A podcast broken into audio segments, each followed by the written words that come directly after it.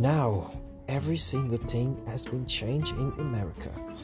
We have a new elected president, Joe Biden.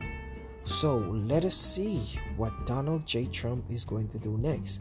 But um, is he ready to be kicked out? Is he ready to move out? Is he ready to announce or endorse our new president? Well, let us check for that and see what's happened. Because right now, it's just like fire ignited in America.